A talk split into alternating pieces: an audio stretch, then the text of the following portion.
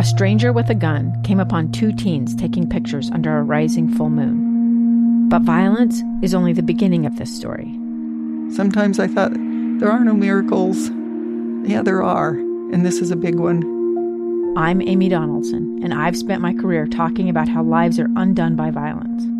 The Letter is a podcast about how lives are remade. Follow The Letter at theletterpodcast.com or wherever you get your podcasts. Welcome back to the program. Let me ask you a question. Do you know what a steel drum is? Ever seen those? Uh, sometimes, maybe if you're on an island vacation, you'll see them, and they are quite literally uh, oil drums, where some very innovative folks have turned them upside down and with mallets uh, beaten the the underside to form uh, a drum. And when beaten in such a way and formed and molded, uh, you can have these little portions of the inside of the, the beaten down drum, uh, the oil drum, that if struck with a mallet will play a musical note. And it's, it has an island sound and it's kind of neat. It's pretty. And when I was in fifth and sixth grade, our school had a steel drum band. It was run and directed by a guy named Glenn, Glenn, Mr. McClure.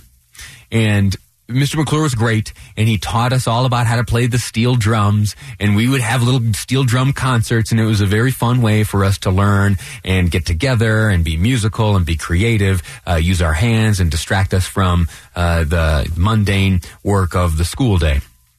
Well, uh, Mr. McClure once called us all into the auditorium for one of those assemblies. All the fifth and sixth graders got together, and uh, he stood up there and uh, he said to us, he said, listen, kids, I uh, haven't really been honest with you over these last little months that I've been teaching you how to play the steel drums. Uh, I make it seem so fun and easy, but the truth is, it is very difficult for me to speak.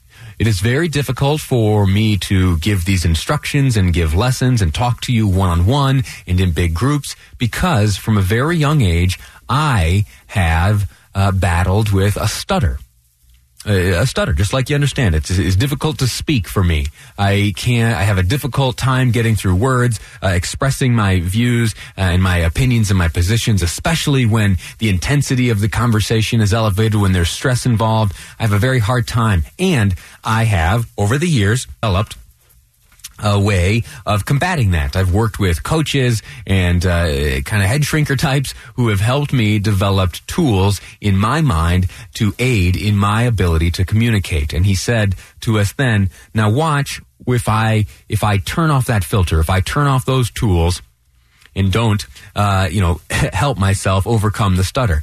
And let me tell you what, I can remember as vividly as if it happened just yesterday, uh, me, little sixth grader, sitting in the auditorium, looking up on the stage uh, at our steel drum uh, instructor, Mr. McClure, when he started battling his stutter without using any of the tools that he had developed over the years. It was, it became physically uh, and visibly uncomfortable for him. Uh, his face became flush. Uh, it was very, very nearly impossible for him to communicate and speak to us. He may have exaggerated to make a point, uh, but what he did was he showed me that there are individuals who genuinely have challenges with speaking. I worry about myself sometimes. If you listen to this program, you hear me stutter and stammer through things. Sometimes when I get overly excited and I start rushing through a topic or I'm really excited, I have a strong opinion about a topic, you'll hear the uhs, the ums, the stammers. Uh, and I, I am, did you hear one there? I get very self-conscious about that. I want to overcome it, but it's something uh, that's real and it's something that I noticed in myself when Mr. McClure spoke to us on stage that day. For all that, everything I've just shared with you, when I saw a political ad on Friday, it struck me as incredibly beautiful, delicate, and sincere. Now, what I want you to do is I share this ad with you. It's it's, uh, it's former Vice President Joe Biden. You've heard him over the years uh, in debates. Most recently, last year, you heard him debating, having a very difficult time when really pressed, in particular by Senator uh, Elizabeth Warren on a certain matter. He uh, was nearly paralyzed, nearly unable to speak.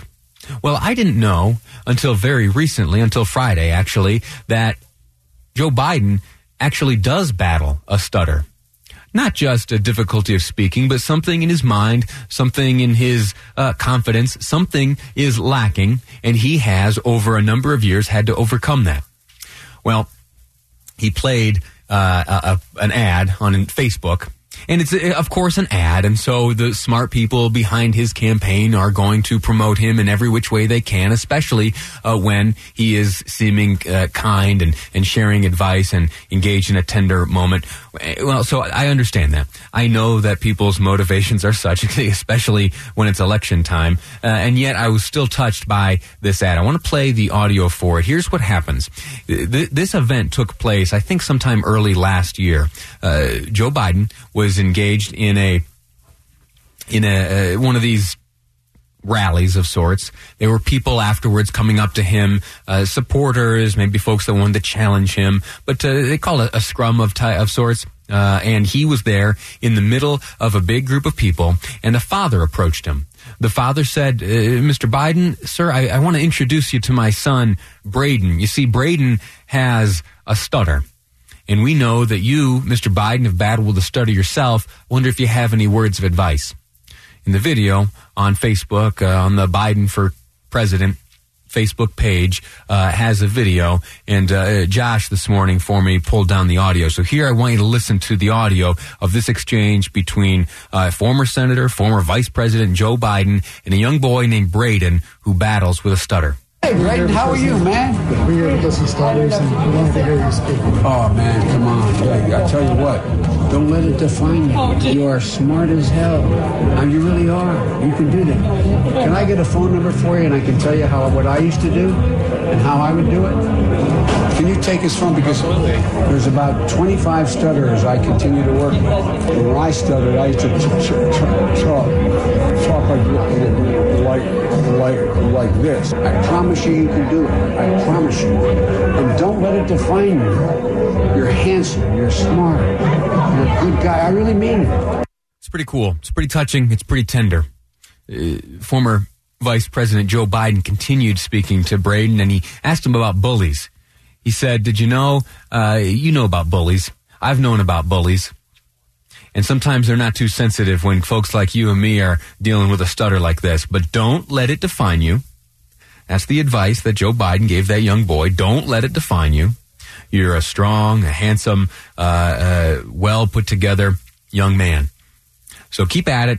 Do good. Go forward. You can overcome this. Look what I've done. I've overcome it. That's all well and good. So I, I point that out only because there are moments of great humanity uh, among folks who you may not agree with. My guess is that uh, a number of the folks listening to this program are probably not fans of Joe Biden, probably not fans for anyone with whom he's competing right now in New Hampshire. Uh, but there are many opportunities for us to find goodness, even in political ads. As odd as that sounds, if you look for it, you can find it. And I stumbled into it uh, just last Friday while I was on Facebook. Joe Biden uh, did a pretty cool thing right there. And you know what that what as I saw that ad, it made me wonder what that old teacher of mine was up to these days. And because of the beauty of Facebook, I, uh, I sent him a, little message this morning, asked him how he was doing. Uh, he seems to be doing fine. And scrolling through the pictures, it looks like he's still teaching uh, steel band lessons to young kids. So, uh, Mr. McClure, thanks for the lesson you taught me. Thank you so much for teaching me how to play